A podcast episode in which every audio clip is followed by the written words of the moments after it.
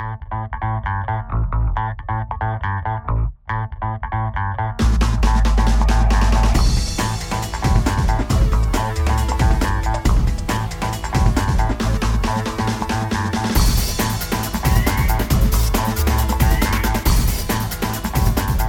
everybody, this is Atkins, And this is Adam.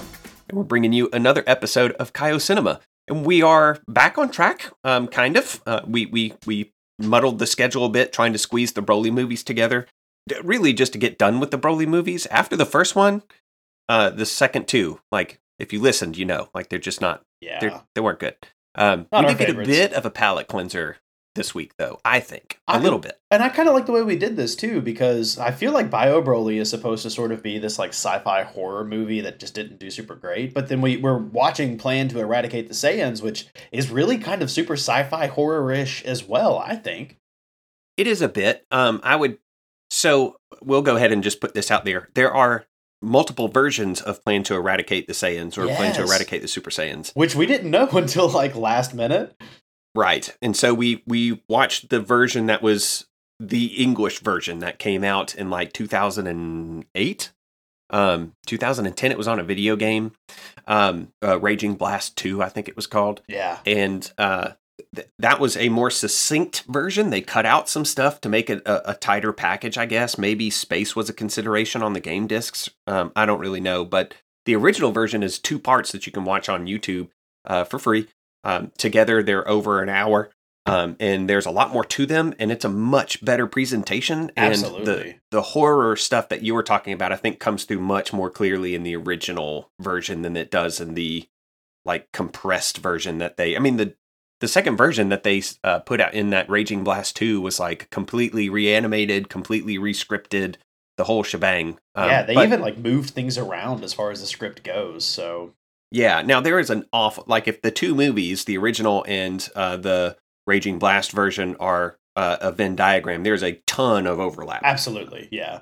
but the stuff that doesn't overlap um, and that is uh, attributed to the original version really is like once you watch the original especially if you watch the the remake first you'll be like why in the world did they change this at all That was my Um, thought too. The whole time I was rewatching the original, I was like, why did they decide to change anything? They should have just put this on the disc. Like Yeah, the animation is good. I like Yeah. a lot better than the the remake version, I thought. absolutely there was um, some pretty good humor in it as well that i think is completely lacking from the compressed version uh, And the compressed version is snappy. Like it feels like you're, Yeah. it's just over and done, and you're like, whoa! Like they don't have any lead up to it. It's just kind of like, boom, big villain, bad guy, go take him out. We're done. Cool. Bigger bad guy, awesome. Movie's over. And it's like, whoa, okay. Yeah, and some things that'll leave you like cocking eyebrows in the compressed version are explained and even shown better in the original. Yeah. Like the actual creation of Hachiyak and like what in the world the like the little gas cloud bad guys were and all that stuff that gets explained in the original and in the new one it's just just like they're gas people Yeah. and that then that's it. Like you don't get any explanation for why it is that they are who they are and how they work and like in the end of the compressed version it's just like this machine inexplicably turns in Hachiyak, but that's not at all really what happens in the original version. So it's Yeah. just It's blowing wild. why they changed it. It's wild. Well, before we jump into this, and in Kaio Cinema fashion, we're getting a bit ahead of ourselves, but I think you can pretty much tell what we think of these. Uh, I wanted to mention that it's a big week, not necessarily for Dragon Ball or Dragon Ball Z, but uh, My Hero Academia Vigilantes had its last chapter released, and I can't read it because we're like 10 chapters behind right now. I know. I think that there's been some discussion about it in our Discord, um, very courteously hidden behind spoiler tags.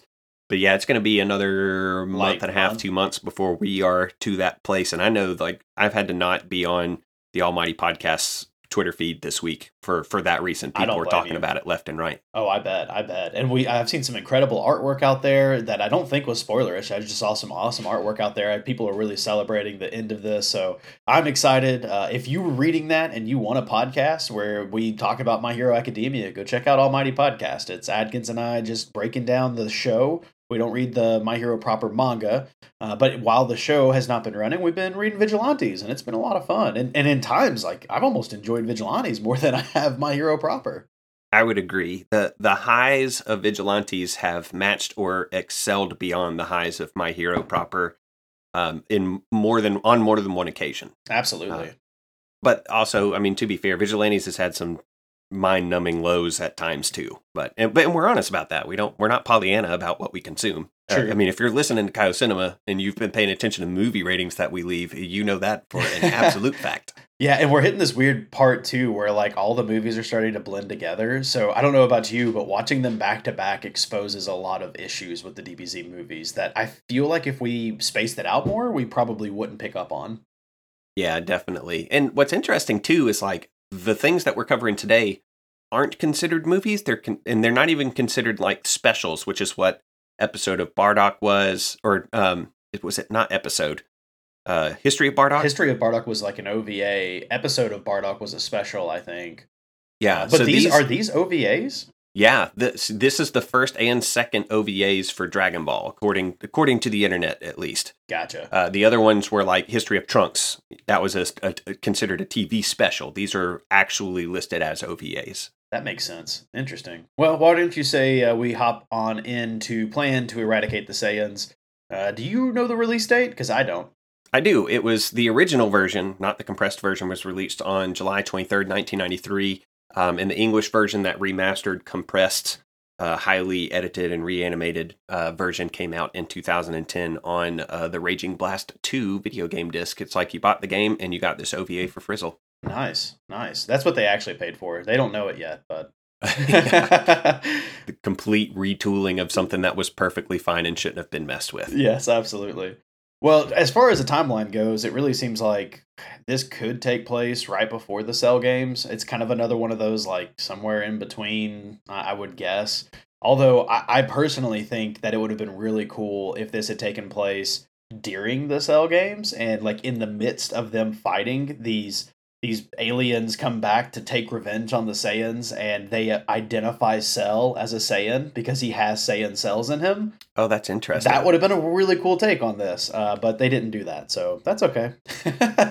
Yeah, I was thinking that what you were going to say was it would have been cool to have Cell come back as one of the little gas cloud dudes. no, Because, like- I mean that would make sense if it took place after the Cell game, Right. Uh, but I like the idea of Cell having been identified as a Saiyan, and then them almost having to team up, or even better yet, it would have been crazy if this if this was canon, if this was a TV show. I know I'm getting ahead of myself.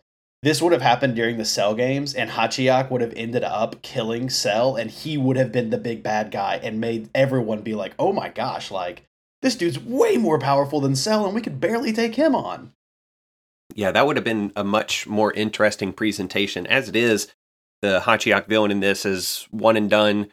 He's barely ever talked about. He shows up in a couple of video games. I know he's he's got a card or two maybe in Dokkan Battle, um, but he's I mean it, he's an easy this this whole OVA in my opinion ha- would have been really easy and understandable for you to have been completely unaware of, which is unfortunate because it's it's okay. Like it's very it's very Dragon Ball Z, especially the original. Um, yeah, the, original un- really follows that Dragon Ball Z formula, doesn't it? yeah, and and I thought that I thought you know if if we were going to parse our ratings for this like we did uh, one of the earlier movies where it was like the Japanese I would rate higher than the English one.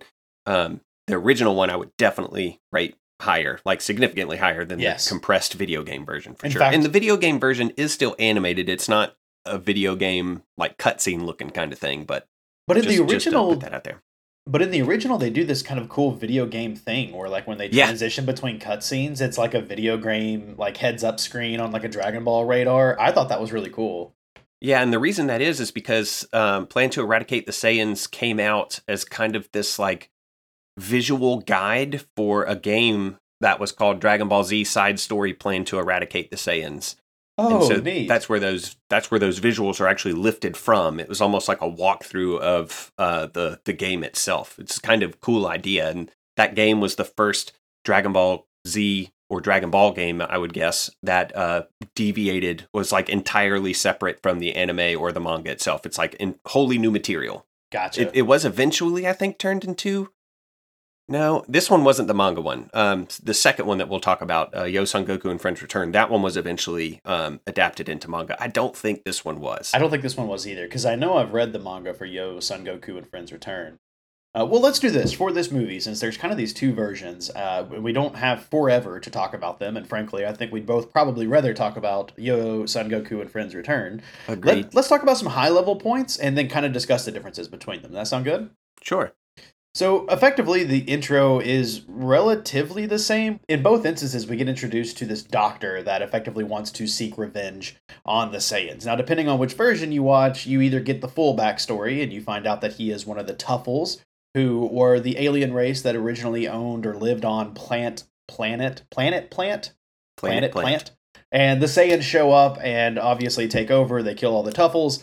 In the remake, we get pretty much the whole story here where they explain that in this version, his name is Dr. Lychee.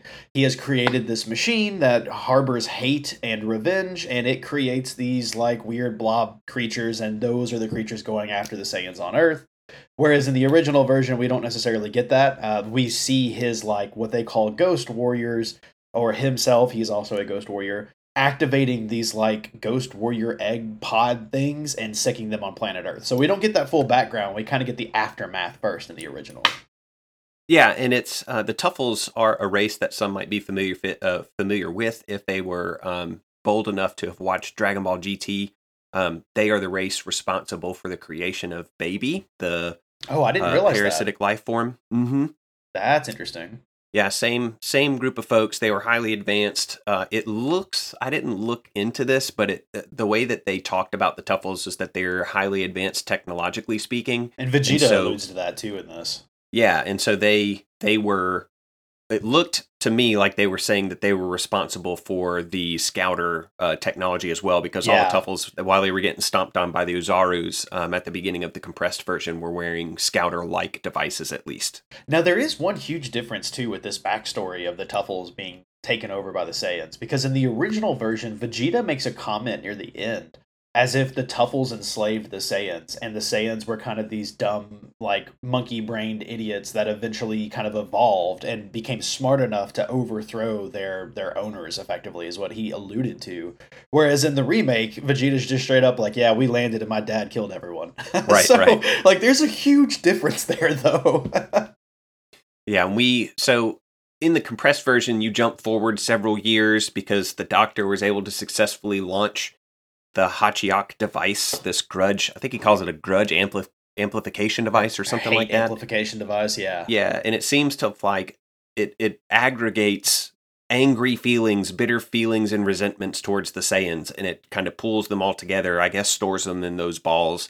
Um, and so he's waited for it to accumulate to a point that um, it had enough power within it to make, I guess, the Shadow Warriors that it creates powerful enough, or Hachiok, the final evolution of this thing, strong enough.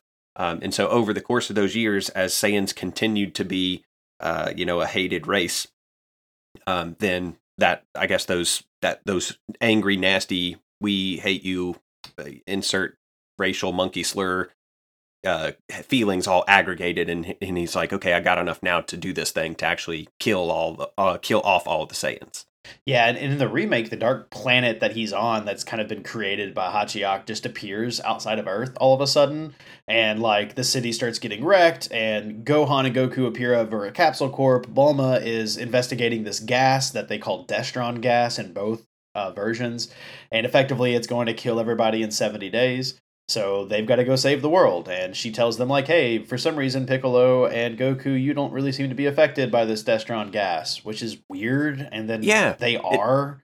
I don't Yeah. know. It made no sense. Yeah, Uh, they say that, and then they do the exact opposite with it. Yeah, they made like, it "What?" seem like in the remake, it's like, oh, you're you're not going to be as affected by it because you're not human.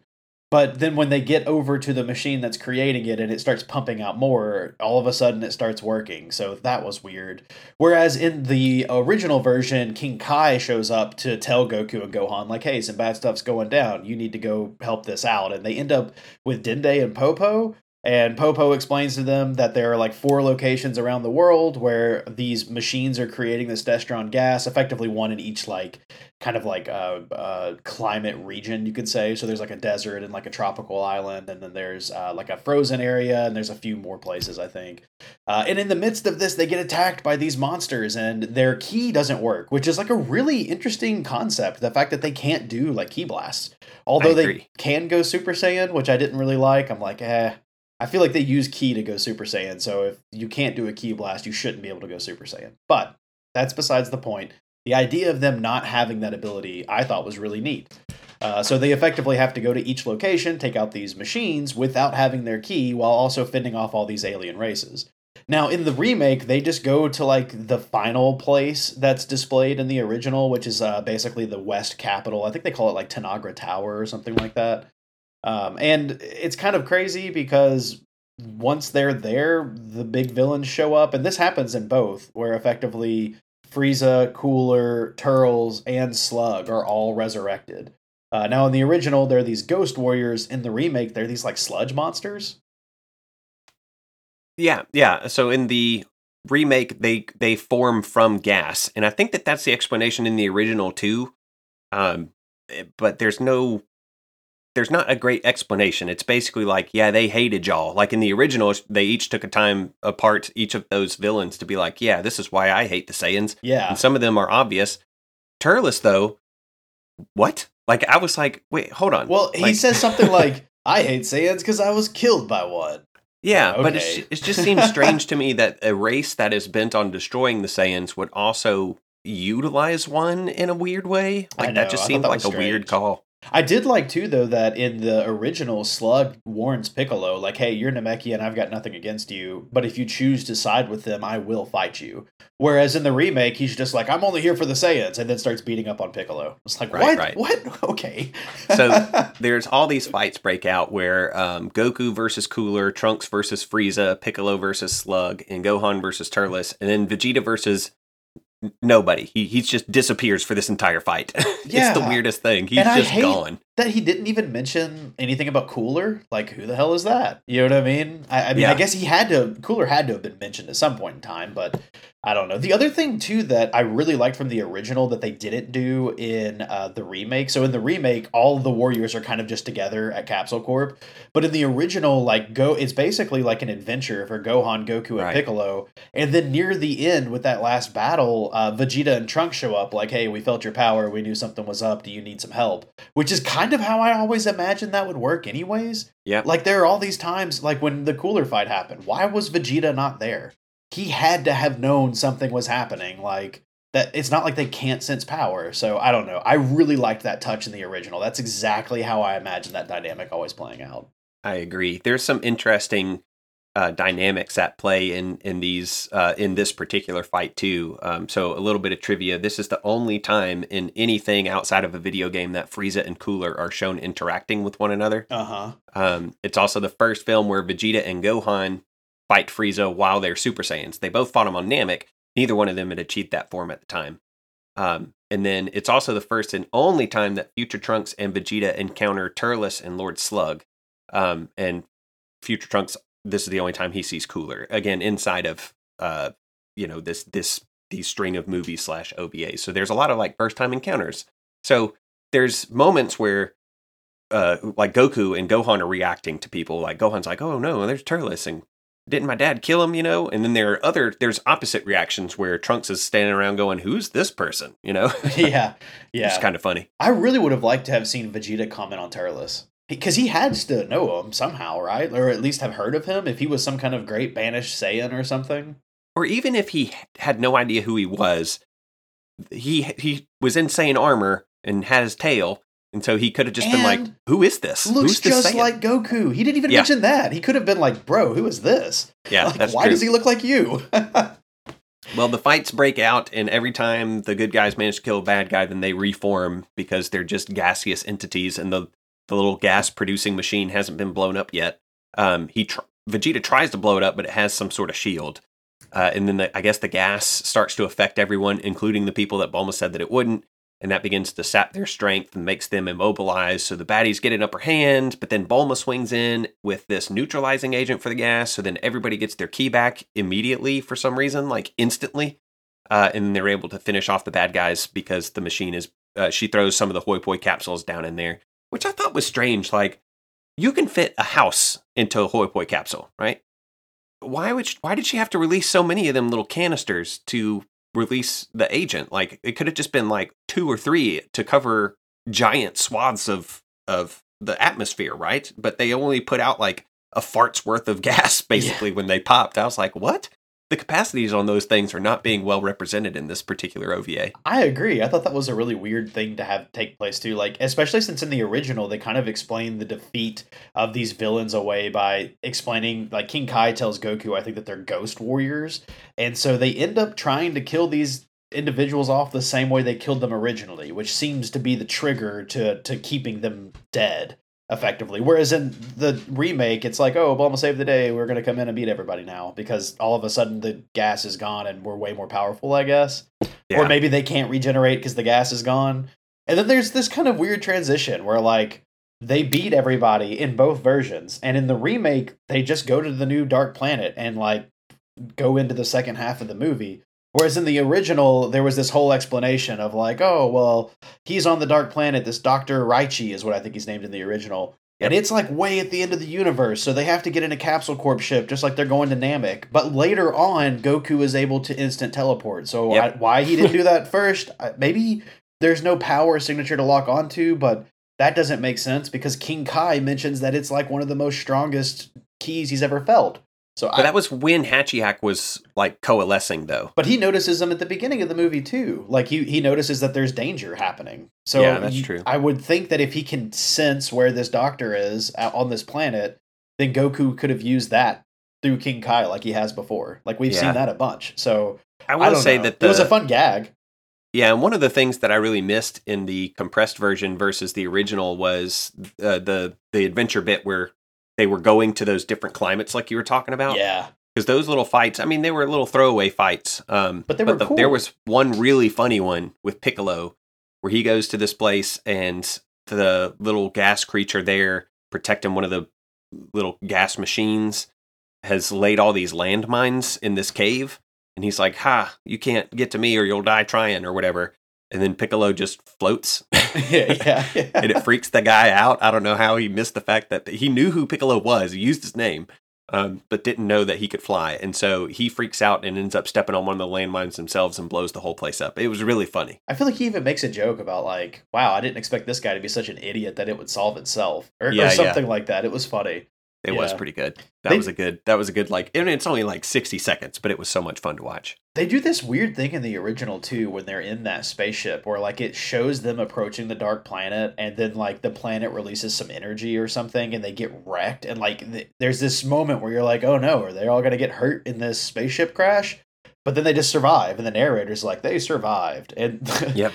the ship lands and it's not even damaged anymore. So like someone went through the time to animate it getting messed up and then someone else just corrected it.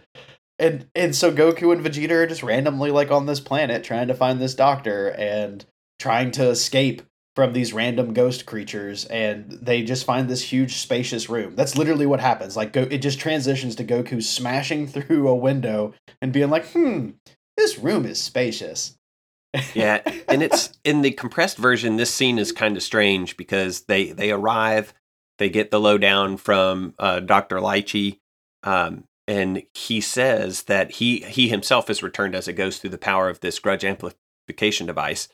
And so uh, I think Piccolo says something like, "I see. That's how you brought back Frieza and the others." And I was like, in my notes, I just have, "I don't see. I don't see why that makes any sense." yeah, right. So then Goku does the Goku thing where he's just like, "Well, stop it."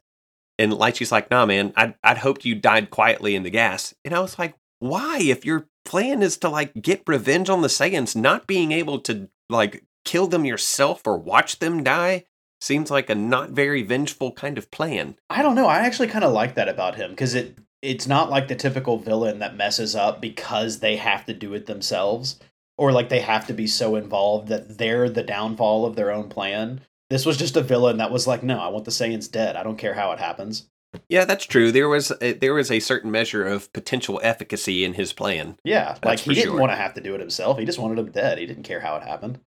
Well, he says at this point, since they're there, that he's going to go ahead and finish them off himself, and they attack. Everybody does, but they're repulsed by this barrier, which he says is impenetrable. So of course the guys immediately penetrate it because Not only that, but they immediately penetrate it doing exactly what they just did that failed. right, right. So But uh, Kamehameha does finally bust it apart, and uh, Vegeta does a final flash, and that kills Lychee, sort of.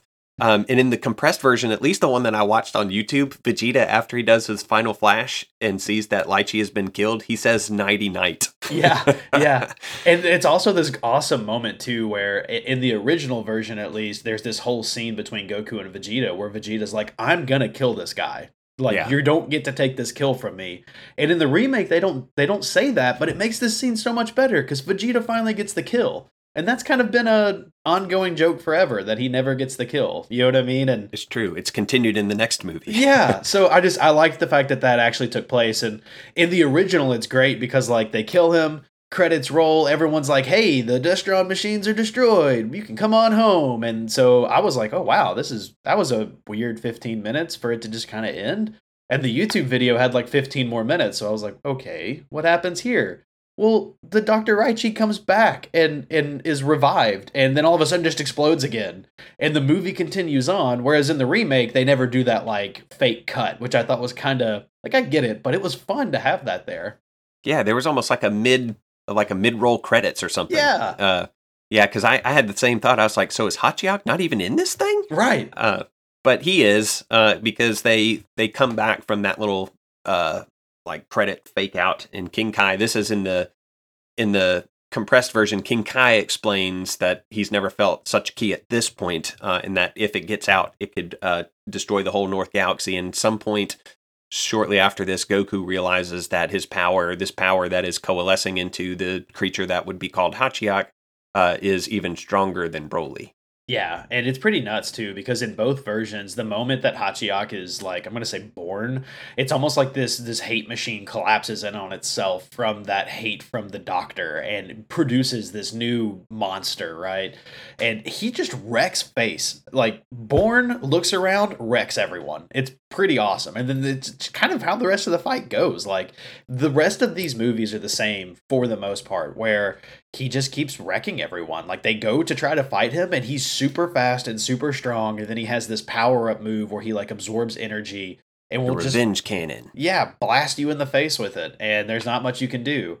Uh, and then for some reason, Goku figures out the timing behind it, which I felt like didn't make a lot of sense. Uh, but he figures out the timing behind it and then uses that to his advantage, and they end up winning. And that's pretty much it. Like, I, I don't know. everybody the shoots their signature move at Hachiok in the very end. You got a Kamehameha, Final Flash, a Masenko, a Special Beam Cannon, whatever it is that Trunks does. It's not the Heat Dome attack. Uh, it kind of looked like a Masenko. It kind of does, yeah. I really dug that last bit though. Like uh, the fight itself is really good. I just think the timing part was kind of strange. Uh, but outside of that, like having all of them do their big moves was really cool to see.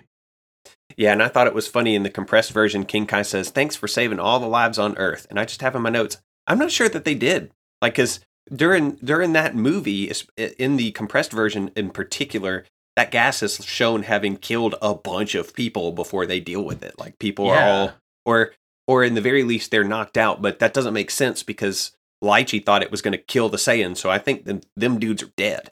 And so, Well- no, they did not save all the lives on Earth. And what's really strange about it too is in both versions, Bulma has this like random number she comes up with where she's like, everyone will die in 70 days. 70 days? Turles had that planet messed up in like two hours. Like It's true they- with that tree. yeah, they need to get on the same wavelength, man. Like, the, if the two of them had done this together, maybe they would have actually uh, succeeded. But I just thought the 70 days was a really weird, long period of time for that gas to kill everything. It's like uh, it's kind of like that scene from the first Austin Power movie where he's driving the uh, the big steamroller and that guy's in front of it like 30 yards away and he's screaming like he's about to be run over for like three minutes and he had Yeah. all this time to move and he doesn't. Yeah, yeah, that's great. That's true. Uh, but yeah, so that's Plan to Eradicate the Saiyans. Both versions broken down for you in about 25 minutes. Yeah, and uh, honestly, you can watch both of these for free on YouTube, um, unless you have Raging Blast. I guess you could watch that compressed, edited, reanimated version. But the the original one is definitely worth hunting down. Um, it does have much better merits to it. Yeah. Um, you know, usually editing and making something a little tighter that sounds like a good idea, but the things that they excised and even the quality of the animation, I would argue, um, they th- those things that they changed were they they were not a change for the better. I, I would I like to think again that it was because of some sort of space limitation on the uh, on the game discs, but I I don't I don't have any insight into that. That's what I'm hoping is the is the reason because that's the only reason why they should have had to go through that much trouble to uh, rewrite reanimate this whole thing. Man, Um, I think they just made a bad decision. Yeah. like, I, Occam's razor here. They just made a bad decision. Yeah. it had nothing to do with this space because that would have been Blu-ray discs. Those discs are huge. There's no way that game was that big. Yeah, I'm not sure. So, do you want to grade these separately, like Oh, the yeah. original version and the compressed version? Absolutely. Okay. Yeah. Um, what what do you think about the compressed one? 1.5. Whoa. Okay. I thought it was garbage. I hated it. It was like, what am I? Like, I didn't even want to watch it a second time. It was just so skippable. Like, Nothing about it was great. The animation was just okay. Most of the story doesn't make any sense. It just felt like things happening, if that makes sense. Yeah, I'm There's giving, no cohesion. yeah, I'm giving it a two. I don't. I'm not willing to put it down quite as low. Um, but it's it's not good. It does smack of DBZ. Like it hits. It feels very much like a Dragon Ball thing. Like there's no question about that. Dragon Ball Z movie. That's what you're watching. I think the Uh, original feels way more like a Dragon Ball Z. Oh yeah, hundred percent, hundred percent. Um, so what would you give the original versus the compressed version? Man, I'm struggling between a 3.5 and a 4. Like I want to give it like a 3.75 cuz it's it's got the adventure aspect. Like the, why would they cut the the adventure of going to those four regions? That was so much fun. I enjoyed that almost more than seeing the big baddies again. Like seeing those villains again was cool, but they got rid of them super quick. So it just kind of felt like a cheap way to have some big names in the movie. But the rest of it, I, I really liked. Like, I liked them going through space. I thought it was goofy, but I mean, they did the same thing with Namek, and that was fun too. And uh, there was a lot of really fun interactions between all of the the warriors that we wouldn't normally see. Like, there was some kind of like slice of life stuff in there. Uh, we got Dende and Mr. Popo. Like, I don't know. It was just I felt like it made more sense. There was more cohesion. I, I enjoyed it more as a whole. Uh, so yeah, I'm gonna I'm gonna go with 3.5. I think.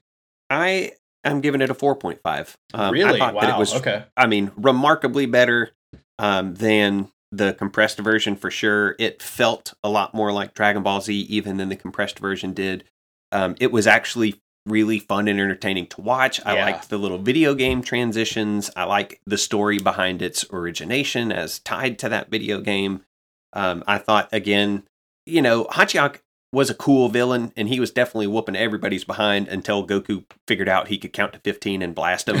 Like that explanation is kind of weak because he he basically says something like uh, when he's charging up that revenge cannon that right when he fires it that his ki disappears. Like he like his all of his ki is focused into that blast so he has none left to defend himself. And he sorts that out because trunk trunks managed to land a kick that actually deals some damage when Hatchiyack is trying to fire one off at I don't remember Gohan or Vegeta or somebody um so that seemed like an awfully complicated thing to have pieced together after a, a single a single viewing, and it does seem very just slippery. I don't I don't know is a better way to describe that. So like that part of it kind of was was weak, but it was cool seeing all the guys do all their beams and overcome this cool looking creature. It has very strong Janemba vibes with purples yeah. and pinks and greens. I mean, just a cool design. Um, it stinks that this is the most that we see of it, to be honest. So yeah, four point five. I like that. I, I could even bump mine up to a four. Like I, I, I, I don't know why I'm struggling with that one. I'm gonna leave it at three point five. I, I did like the fact that, uh, like in the original, Hatchiyack doesn't speak. There's no talking. He just is like whooping butt from beginning to end. Like he has a purpose. That purpose is to kill the Saiyans. Uh, Yeah. Whereas in the remake, they did give him like one or two lines, and I'm like, why? Why bother? Yeah, and and uh, for both of these OVAs, I I know it's true of this one for sure. Of um, the plan to eradicate the Saiyans, but there has not been a dub of this, uh, like an official dub. one. Has there been a done for Yo Son Goku? The one I, I do found not was think so. garbage. So I, it Yeah. sounded like someone was just doing it in their home for fun. Yeah, I'm pretty sure neither of these have gotten like a fun a Funimation dub at any point. So you're gonna have to read if you're gonna watch. But with regards to Yo Son Goku and his friends return, 100% worth the experience. Yes, I, I loved this. In fact, I remember when it came out, watching it and really enjoying it. It's it's a blast. Like this is such a fun OVA from the moment it starts to the moment it ends, and there's so many nice little Easter eggs. If you're a, a Dragon Ball Z or a Dragon Ball fan, there's something in this for you, and it's so cool. So let's talk about Yo Son Goku and his friends return. It was originally released September 21st, 2008. Like I was in I was in college when this came out and and apparently it was like the first new animated content for Dragon Ball Z in like almost a decade by that point. wow, I was a sophomore in high school when that came out. Yeah, so pretty cool. I mean, like I would imagine that if I were, um, I was big into Dragon Ball back then, but I didn't experience that ten year gap. You know? Yeah, I didn't Um, either. I, I, in fact, that would have been the height of me like reliving all of Dragon Ball Z because I had finally gotten the DVD set, you know, so I had all of it from beginning to end. Yeah, I just imagine that if I had uh, been been alive, watched all that stuff, had that ten year break, and then this came out, that it would be on par with the level of hype of like them announcing Dragon Ball Super several years ago. Like that that's an equivalent-ish kind of gap between me being way deep into Dragon Ball Z and then it coming back. So similar sentiments I would imagine were shared around that time. So that would have been cool to have actually experienced that. And this is really a perfect little episode to kind of have that like slice of life of the Z Warriors and their families between Z and Super. Like nothing about this feels uh I'm going to say uncanonical. Is that the right word? Non-canonical. Non-canonical. Yeah, like it feels like it could fit in, and I don't think it's considered canon from what I could tell. I don't know if Tarbles has been brought up in Super. I it didn't seem like it. Uh, but I mean, really, like I don't see why this couldn't be canon. Everything kind of fits nicely. It's wrapped up with a nice little bow, and it's explained pretty well as far as I'm concerned. Yeah, and it's slice of life in some strange ways. The biggest and funniest to me, I think, is that there is no real threat in this movie. Like there Yeah, are ba- there's fun. bad guys, but they let the kids do it basically. Right? Yeah. Um, and they're they're just wanting to get back to their lunch. So it's very slice of life. It doesn't have to be this like life threatening, world threatening, universe threatening thing for it to be good Dragon Ball content because this is none of those things. Maybe maybe a little life threatening.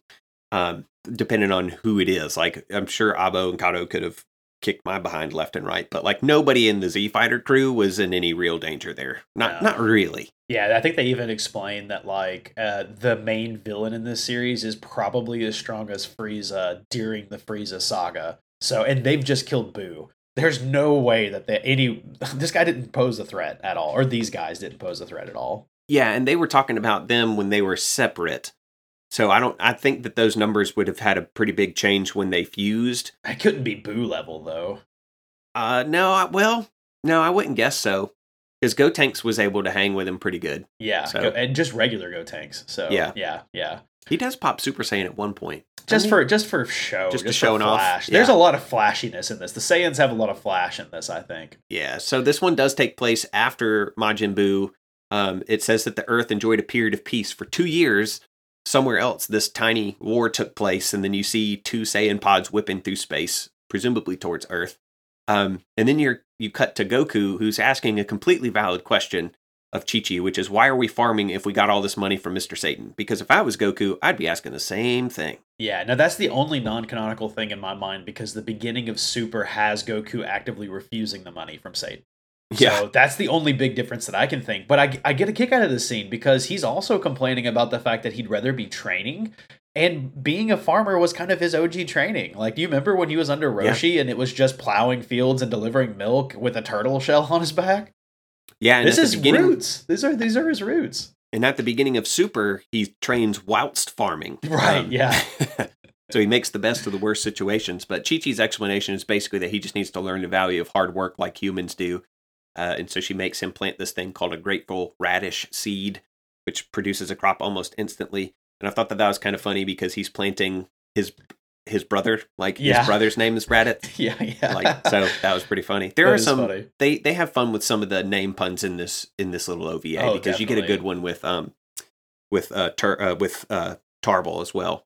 Yeah, we we see that uh, Gohan ends up getting a call from Videl, and she's explaining that Mr. Satan has built this huge hotel. It's finally finished up. He's doing this big pre-opening gala. He wants everyone to come, and she's actually really embarrassed of him because he's so proud of defeating Boo and letting all these other people think that he's defeated Boo, even though he didn't do it. And he's aware of that, so he's wanting to throw this gala for the real heroes and have all of them come and celebrate with him.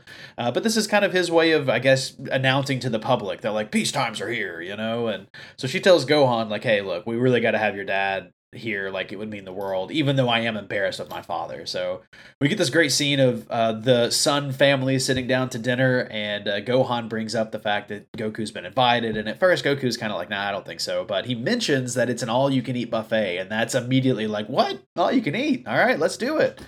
Uh, and Yeah. I, I like this scene because Goku's not in like training garb. He's just in like normal wear. I thought that was a cool look for him. I dig the black tank top Yeah. look for Goku. I had that verbatim in my notes. I was like, dang, he he look he pulls that look off real well. Totally, yeah. Like I liked him in the the suit too when he was uh, at, at at the beginning of one of the Broly movies. I think. Uh huh. Yeah. yeah, Interviewing for uh Gohan school. we need more Goku in regular clothing.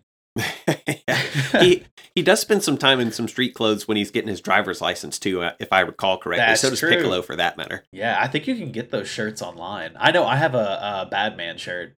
Oh, do you? I was gonna Yeah. say if I was gonna own But- a, like a go a, a Dragon Ball Z shirt, that would be the one that I would want. It's unfortunate, sort of. Uh, it's a love hate relationship because I got that shirt when I was at my heaviest and I was like 315 ish. So I can't wear it now because I'm like at 215 ish. And so I just like swim in it. But but I keep it for that reason, kind of, you know? Yeah, it's just, is it a button up too? yeah, it's a full button up. Like Oh, it was what? like a hundred dollar awesome. shirt. It was expensive. Yeah, that's so cool. It's like Dragon Ball Z merchandise too. It's got like the Toei animation, uh, you know, where the tag would be. So Yeah. yeah, you can find them online. It's pretty cool. Yeah, man, I might need to hunt one down. But the the crew gets picked up in a Satan shuttle um, by uh, Videl is flying it, rounding up all the real heroes. So you got Goku, Chi Chi, Gohan, Goten, Ox King, Roshi, Yamcha, Videl, Krillin, 18, Marron, Puar, Oolong, Launch, and Turtle, all in this uh, in, in this flying vehicle.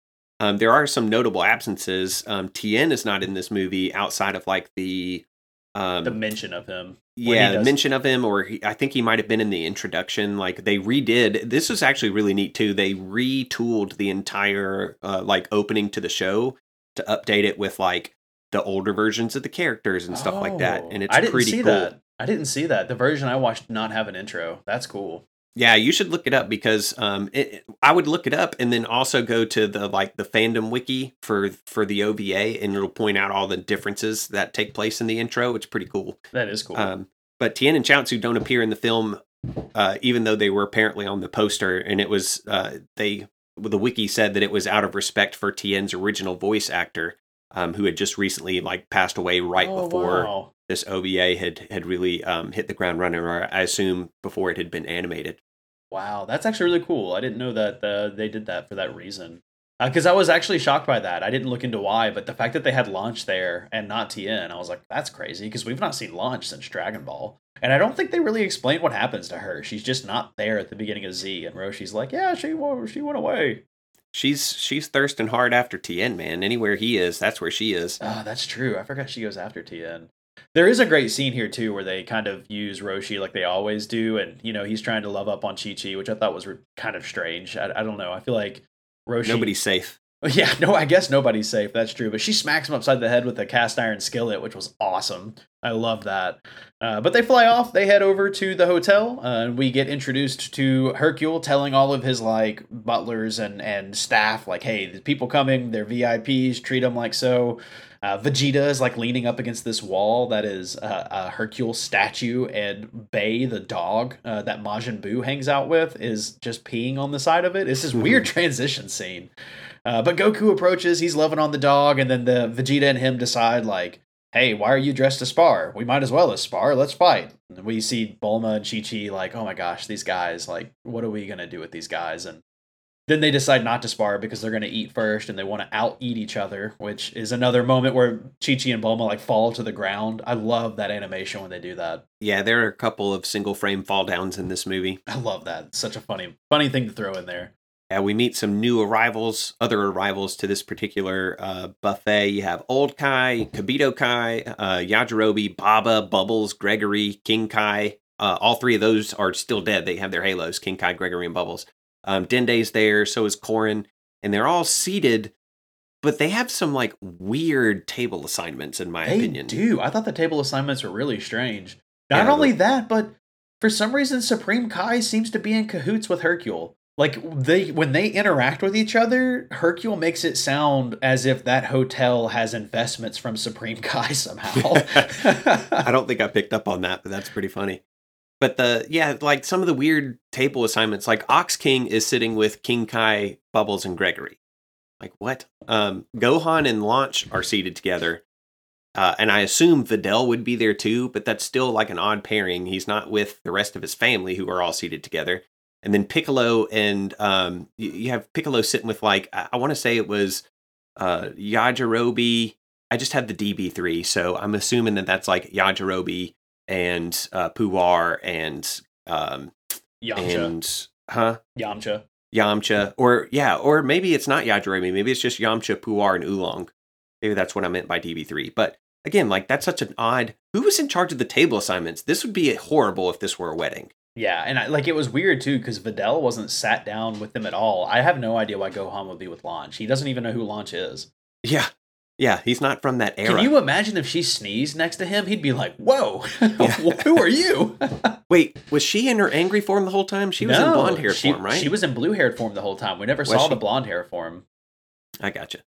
Um, so yeah, the, the reporters storm this little buffet and they're trying to ask Mr. Satan about his hotel. Um, and the name is officially revealed as the Mr. Satan's world saving defeat of Majin Buu super gorgeous hotel. Um, and one of the wikis pointed out the fact that this is one of the biggest contradictions made in this particular OVA because at the end of the Boo stuff, they wished that nobody in the world would remember uh, the the threat of Majin Buu. But here it seems like nobody's questioning who Maj- who this Majin Buu dude is that Mister Satan beat up on, and the press seems to be eating it alive, continuing to call him the sec- you know the multi several times savior of the world and all that stuff. Well, and Boo's not even in the movie, Yeah. So Yeah. that's weird too. Oh no, he he's not at the lunch. He is in the movie. is he? Um, yeah, because when Videl is talking to Gohan uh, on her little Go Go Gadget watch, oh yeah, that's right. He's chasing Bay throughout the house, isn't he? yeah, yeah, he's chasing the dog, or they're cleaning the floors. One of Or those something. two things. But, like, he yeah, he's- doesn't he's show back up. there. Yeah, That's does not. weird. That's a What- because you feel like they emphasize later in Super that he is like training under Hercule, so it would make sense that he would be there. Yeah. They uh, there's this little kid holding a balloon that is Mister Satan's head, which is perfect for a balloon. Like I'm going on the official record because of the way his hair works, it's perfect for one of those like um those cellophane type balloons. Uh, it was it was perfect. You have to have seen the thing, I guess, but it because of the way his hair is is drawn, it's a perfect circle a lot of the times. Yeah, so they just smack right. they just smack his face into the middle of a black balloon, and it totally works. um, but we do return to the Saiyan pods, which are unnecessarily, I'm going to say, swooping down and through the city and then a lake before finally arriving at Satan's. Like, there's certainly an, a quicker route that they could have taken, you know, be in straight lines and whatnot. well, and better yet, why can't Tarble drive his ship? Yeah. Yeah, they do seem to be somewhat out of control. Um, two figures emerge. Uh, one has a scouter and Saiyan armor and a tail. Um, and his shadow is the spitting image of like OG Dragon Ball Z Vegeta, like first arrival on Earth Vegeta. Um, everyone at the feast senses it. Vegeta even seems to recognize that ki. Uh, they all go out there and they're shocked to see a Saiyan who Vegeta calls by name and introduces him as his brother Tarble. Which, Yeah. if you combine Vegeta and Tarble, you get Veg Uh, Tarble? yeah, Veg Tarble, which is what the their name pun is. it's so ridiculous. And it's kind of funny too because he's just like, hey, uh, didn't dad send you to a remote star because you couldn't fight? And Tarble's like, well, yeah, but but I was on that planet and there were some bad guys that showed up. There's these terrible brothers named Abo and Cado, and they're terrorizing my planet. So I came to find you, and at first I I guess he went to Namek, new Namek, I would suppose, because some random Namekian tells Yeah. Tarble that Vegeta's on Earth. Yep. Can you imagine the poor Namekians like some dude that show, like looks just like Vegeta shows up demanding to know where he's at? They're like, "Yeah, bro, he left. He's not around here. Like, you get out of here too. Like, who are you?" well, and I, you kind of get the sense that if they had reacted poorly to Tarble's presence, that they might could have killed him because Yeah. he's pretty. He's not. He's not classified as a strong fighter, apparently. Yeah, which totally like I like that they do that. It explains away any reason we've never heard of Tarble because I can totally see Vegeta and King Vegeta both being like, yeah, that's not like he's not my son, he's not my brother, you know? Just that uh, like Saiyan pride embarrassment of this Saiyan that can't fight, isn't powerful, and is a prince technically.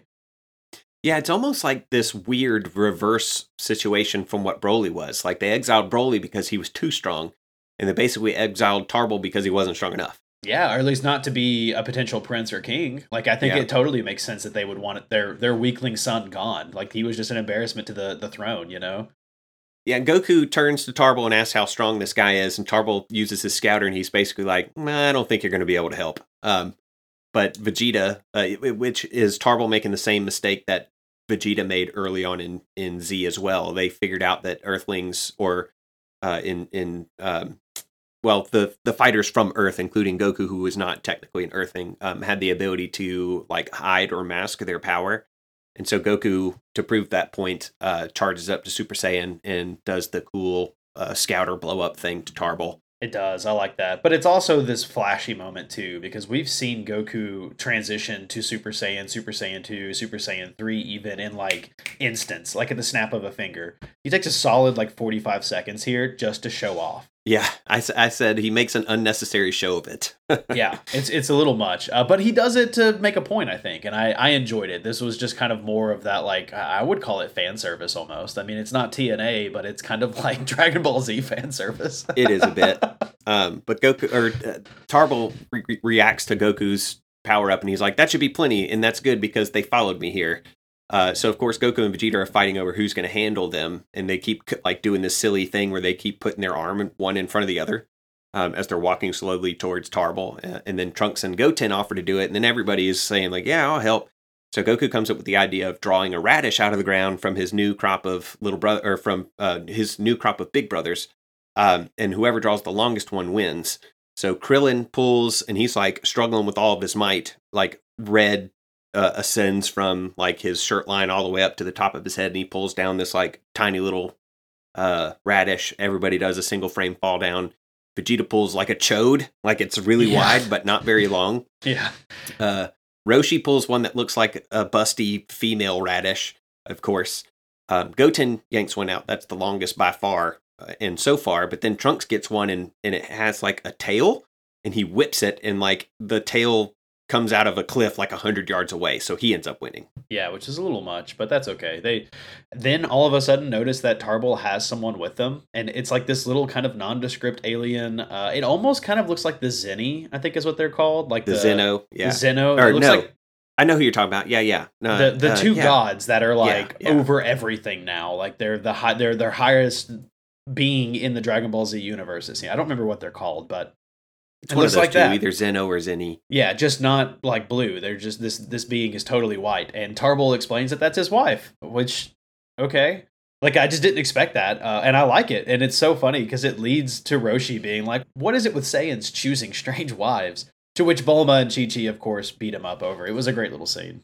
Yeah, I think he dodges Chi Chi's, uh, but then Bulma whacks him with Yeah. like a shovel or something. not that not to ask if you noticed, but I, I realized too that there had to have used Tarble's like design to make the uh, Saiyans from Universe Seven. Is that the universe they're from in the Tournament of Power? I think we're Universe Seven, or like Goku is Universe Oh, Seven. is he okay? Because there's that other universe that has Saiyans that are all like super thin looking and kind of spaghetti like, and Tarble reminds me of them. Yeah, Cabba is one of them. Yeah, Cabba, Khalifa, and then uh, Kale. Kale. Yeah, Yeah, that man, that stuff is so good. I, I really know. liked Cabba me too. and his interactions with. Vegeta. I would So, have loved to have seen Vegeta train up Tarble a little bit like that. Yeah, that would have been interesting. If well, I th- mm, I don't know. He probably would still consider it a waste of time because he makes no such offers here. No, he doesn't even really acknowledge Tarble. Like outside of saying hello to him at the beginning. After that, I don't think he talks to him. Yeah, and he bows politely to Tarble's wife, and that's about it. Yeah. Abo and Cado arrive, and they're these short, squat, stout aliens. One's blue and one's red. One has one little spike on top of his head, and the other one has two.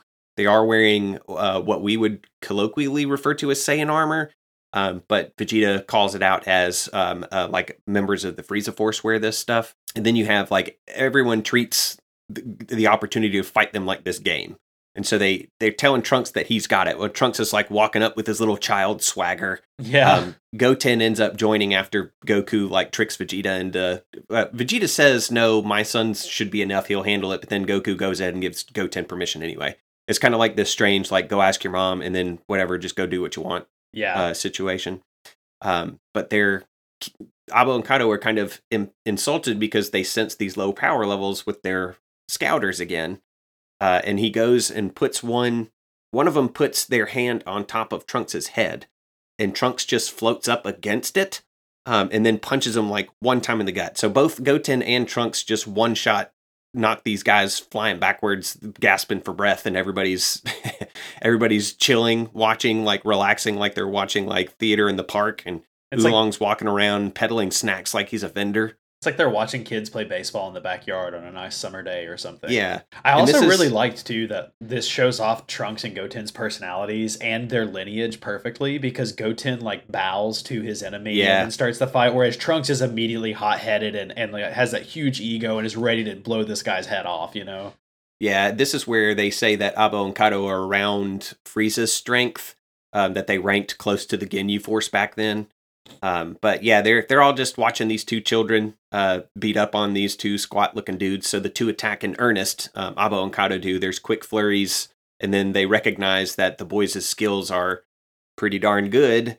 So they use their own version of multiform. Yeah, and it's uh, pretty neat. They have like six or seven versions of themselves, and this kind of trips the kids up. It seems like they've almost forgotten how to sense power, which kind of makes sense. I mean, I feel like Trunks would have been trained over the last two years with Vegeta. I, I have a hard time believing that Trunks fell this far after having fought in Boo, but it's okay. I, I don't mind it too much. So they end up getting a little bit of help from Gohan, who basically tells them, like, hey, you got to follow their ki. And then once they picked it back up on that, they're able to take out Abo and Cado with relative ease, which causes the two of them to decide to fuse and become this one strong being. And so they do fuse and they kind of turn into this, like, catfish looking thing. Yeah, there's like a swirling purple tornado, and then out of it comes this towering purple monster man, greater than the sum of its parts. Like it's massive relative Yeah. to the boys now. So much so that the boys fit into the palm of his hands. And so he just grabs them and is flying around, smashing them and dragging them into everything um, before using a like a spin cycle to throw them into a cliff. Which at, at that point the boys decide that they need to fuse. I didn't look this up, but did their fusion get a name? Like you know how there's like Gotenks and then there's you know Vegito or Gogeta, depending on how they fuse. I didn't look this up. Are they called avocado? Because that I mean I'm sure that's got to be what it is. So yes and no. So the the boys make fun of uh, Abo and Cado's fusion, and they call it avocado. Um, but when they fuse, they're called something else. I'm trying to find it in my notes. Um, shoot, uh, because they there is a canonical name for it. Um, uh, it's called Aka, A K A. Oh wow. Okay. Seems I, I don't know where that comes from, but Also known as maybe like yeah, I have no idea. That's wild. yeah. Well, we get a little bit of a canonical break here because the boys do decide to fuse. Of course, their first time doing it in a few years. They mess it up. They turn into rotund Gotenks, uh, and then they just decide like, oh, we'll redo it. So they defuse and then immediately do it again. Which I remember the fusion dance having like a thirty minute period or something like that afterwards where you couldn't do it. So I guess that's out the window a little bit, but that's okay. No big deal. We get Gotenks. He's uh, excited to get into this fight, and uh, it's pretty awesome because they effectively like replicate a bunch of the original Z Warriors moves. So we see a Wolf Fang Fist, and then they they kind of volleyball attack this guy, and they claim that's Tien's attack, although I don't really remember that. Uh, and then they do a Dynamite Rolling Thunder Punch, which I feel like is one of their moves, like one of their OG moves. I couldn't It remember is. though. Uh, Yeah. So everyone at this point is like, all right, well, the show's over. I mean, they send AKA off into the ocean, and Goku and Vegeta are standing there like, nope, we can sense their ki. This is still happening. Piccolo's there too. Uh, so everyone turns around. He comes back in to fight. Uh, and, you know, we. Uh, it's funny because like he he starts to level up kind of like throw I, I called it destruction blasts in my notes because it kind of seemed like that purple destruction power that vegeta's now displaying Yeah, the, he calls it the uh, energy wave Wahaha no Ha. yeah Um, and he sh- blasts it, and uh, it gets reflected by Gotenks towards the hotel and guests. So Piccolo deflects it with a special beam cannon. Um, and then Aka says, "Well, you're not going to find the next one so easy to deflect." He charges it up differently though, and he calls it the Super Wahaha Noha and fires it. And it's all of these beams. It's like a bunch of them. it's like a firework like it explodes and then more reactions come off of that Yeah, and then so uh, all these beams start to level the hotel. Uh, a large round building top rolls towards 18 and Marron, but it gets cut in half by the Destructo disc uh, and Krillin. Yamcha saves Bulma and some animals, um, and he uses his, I think it's just called the Spirit Ball. It's the little ball that he can control. mm-hmm. And it's pretty cool because he actually does something really smart. I was like, God dang, that was smart, Yamcha, because instead of bringing the beam down into the building to create uh, like a downward, uh, downward thrusted debris, he sends it down into the ground and then up into that thing and kind of blows it up and away from Bulma and the animals, which I thought was pretty cool. And the animals are like Puar and Oolong. yeah Um, You even get Yajirobe cut something in half. Uh, Roshi is deflecting these tiny little pebbles from a bunch of women, which is pretty funny. He's just standing over top of these these I don't uh, probably servants of Hercules. Um, and he's just swatting away little pebbles. Um, it's just Roshi being Roshi, be honest. Yeah absolutely he's trying to get a pafu pafu in or something he's, he's Yeah. he wants a reward he's he's gonna expect something there Right. Uh, and then at the very end, Goku and Vegeta decide to step in and take out kind of this last destruction blast. And as they're going to do it, Goku's like, "Hey, Vegeta, look over there!" and just takes out the villain. Like one Kamehameha takes him out, and Vegeta's like, "Oh, that was Trixie." Blah. Like, I mean, there there's some fun little interactions here. Uh, in the background, Satan's new hotel is just totally destroyed, which sounds funny when you say that out loud. yeah. and in my notes, I just had insurance scheme question mark. Like he totally had to have known something bad was going to happen having all these people here. Yeah. If he was wise, knowing the company that he keeps and the proximity uh, by uh, to which he lives with regards to them, yeah, I would be insuring my stuff as well. Yeah, absolutely. Videl tells him this is just a humility lesson from God, and you know it's funny because he's she's kind of making him promise like, "Hey, you got to stop, you got to cut this out." Uh, Satan says that they can, you know, rebuild it, and someone even recommends using Shenron to rebuild this hotel, Yeah, which blew my whisk- mind. Wish it back into Yeah. its uh, fixed state. This is why in GT the Dragon Balls come back to with a vengeance because of stupid wishes like that. Yep. I mean, it, it, that is kind of how that is explained. Yeah. Pretty much. Uh, Videl cuts this idea off, though. She's like, no, that's not going to happen. Everybody's laughing. Vegeta's hungry. They decide that there's still food, so they're going to go eat it. yep. Uh, so Goku's belly rumbles, then Vegeta's. Uh, the they the food managed to remain untouched in all of the mayhem somehow. Um, Tarble's wife gets to see real Saiyans eating for the first time, and she is Disgusted. Yeah. Yeah. I really hated the fact that they didn't have Tarble sitting next to Vegeta chowing down as well. That that Yeah, would have been a been- really nice been a little good touch. ending. Yeah, I think I think so too. Just the idea that all Saiyans eat that way would have been awesome. Yeah, you even have Abo and Cado munching down on some radishes, um, and then Goku. The the end of the movie is that Goku takes two pieces of sushi from Vegeta, thinking that he was done. Um, but Vegeta explains that he was saving it for last, so to get back at Goku, he eats a couple pieces of pork from his plate. Uh, and then they were like, "I thought we were friends," and uh, Yeah. Vegeta's like, "You thought wrong." And then of course they are right up in each other's faces again. Yeah, and uh, credits roll. So this was a really fun little OVA, man. Like I I loved it. I thought this was a blast. I'm curious. Me too. I'm curious to see what you rated this one. I'm gonna give this one a five and a half. Okay. Um, not quite a six, but it is super daggum fun. Like it is, it's just fun. Like sit down, it's entertaining as all get out, especially if you're familiar with the characters. Had some very goofy conceits to it. Uh, the humor was played up really well. Action was there, but it was comical more than anything. I agree. Um, so yeah, I mean it's and again, it, it, it is showing that you can have a not cataclysmic or apocalyptic kind of threat in the Dragon Ball world, um, and there still be a story that is enjoyable uh, to be told and enjoyed. And so that is one of the greatest merits of this OVA, in my opinion. So yeah, highly recommended. I agree. I'm gonna give it a 5.5 as well. Uh, that's what I had myself. Like no debate there. I loved this this OVA. It was a lot of fun, and it, I think I said it earlier pretty well. If you enjoy Dragon Ball or Dragon Ball Z, you'll get something out of this. Like there's a bit of slice of life. There's some cool power ups. There's a good fight. For the most part, it's a it's a fun fight. You get some throwbacks to the OGs. Like there's just a lot to love about this one. Now you said that you read the manga adaptation of this. Where did you find that? Um, I feel like I read it on like a manga app that I had several years ago. Because uh, I used to have an app. It wasn't Shonen Jump. It was just some kind of like third party app that aggregated a bunch of translated manga. And I was reading through Super, and they had it in there. So I, I couldn't tell you what the name of that was off the top of my head, but I remember reading it and enjoying it. Yeah, I wonder if it is in Shonen Jump somewhere because I mean, like the time is. that I was reincarnated as Yamcha is in there. Let me pull up the app real quick, and I'll tell you if I find it. I do not actually see this in the Shonen Jump app anywhere. Oh, well, which is kind of shocking. Yeah, because they've got Dragon Ball that time I got reincarnated as Yamcha, Dragon Ball Z, Dragon Ball Super, Dragon Ball Full Color Saiyan arc, Full Color Frieza arc, and then just OG Dragon Ball. But maybe it's in the Super chapter somewhere. Maybe I don't recall it being in there. I don't either.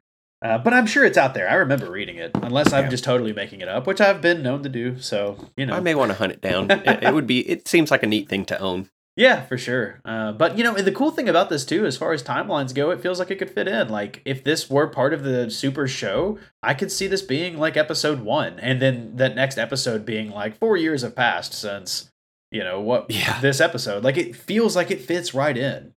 Yeah, it definitely is one of those, you know, that their their lives take place off screen. This is just one of those times where we were there, where they were like, let's revisit this space of time and see what happens. Yeah, uh, and that was it was really cool. It's a good idea. It was well executed. Animation was great. Um, and like I said, the writing and the presentation was killer as far as the tone. Um, so yeah, uh, the Yo Son Goku and Friends Return. Thumbs up, two thumbs up. For sure. The only thing I did think was kind of weird was that if Goku was going to go show offy into the Super Saiyan mode, he should have just gone all the way to Super Saiyan 3. Like, yeah, that would really blow Tarble's mind, you know? Well, would it have? Because I, I got the sense that Tarbal couldn't sense ki. That's why he was relying upon the scouter. So, he probably can't even conceptualize how powerful Vegeta and Goku are. That's yeah. that's really funny because as far as he's aware, the Saiyans probably have a relatively low cap. Like he may still think King Vegeta is probably the strongest at like 12,000 or something, you know? And yeah, the idea I'm... of like he may not even realize what he did going Super Saiyan. He may not know the Super Saiyan lore or something. He doesn't ask any questions about it, but my point was that um, Super Saiyan 1 was enough to pop a scouter. Sure. So like Super Saiyan 3 would have been just been overkill to no discernible end because Tarble just been like, I guess you're. I guess you're more powerful. You definitely have more hair. like, does hair? That would have been a perfect way to like pose that question too. Like, wow, so we grow hair when we get more powerful? yeah. Isn't it like the only time that Saiyans grow hair? In in one of their weird lore bits that their hair doesn't doesn't grow. grow. They're just born with it. Yeah, because yeah. I remember that being a thing when they come out of the time chamber. Bulma says something like, "Vegeta, can I cut your hair?" And he's like, "You stupid wench, we don't grow hair." Yeah. Like I remember him being really aggressive about it for some reason. He's so That's angry. So funny. Don't in Super, don't they grow beards at some point? Uh, or, or am I rem- imagining that? I don't that? think it's in Super, but in GT, Vegeta gets a mustache. Oh yeah, that's definitely true. Yeah. Now it makes me wonder: was Nappa always bald? Like, was he just uh, born bald? I can't remember because he's shown with hair back yeah. in flashbacks with like with child Vegeta. Yeah, so they so must then, yeah. go bald. Like they they must have balding traits. I just want his like chin hair to grow when he goes Super Saiyan. I've seen pictures of that out there. yeah, I was gonna so say funny. that art is out there for sure. Yeah. well, I think that'll probably wrap us for Kaio Cinema today. What do you think?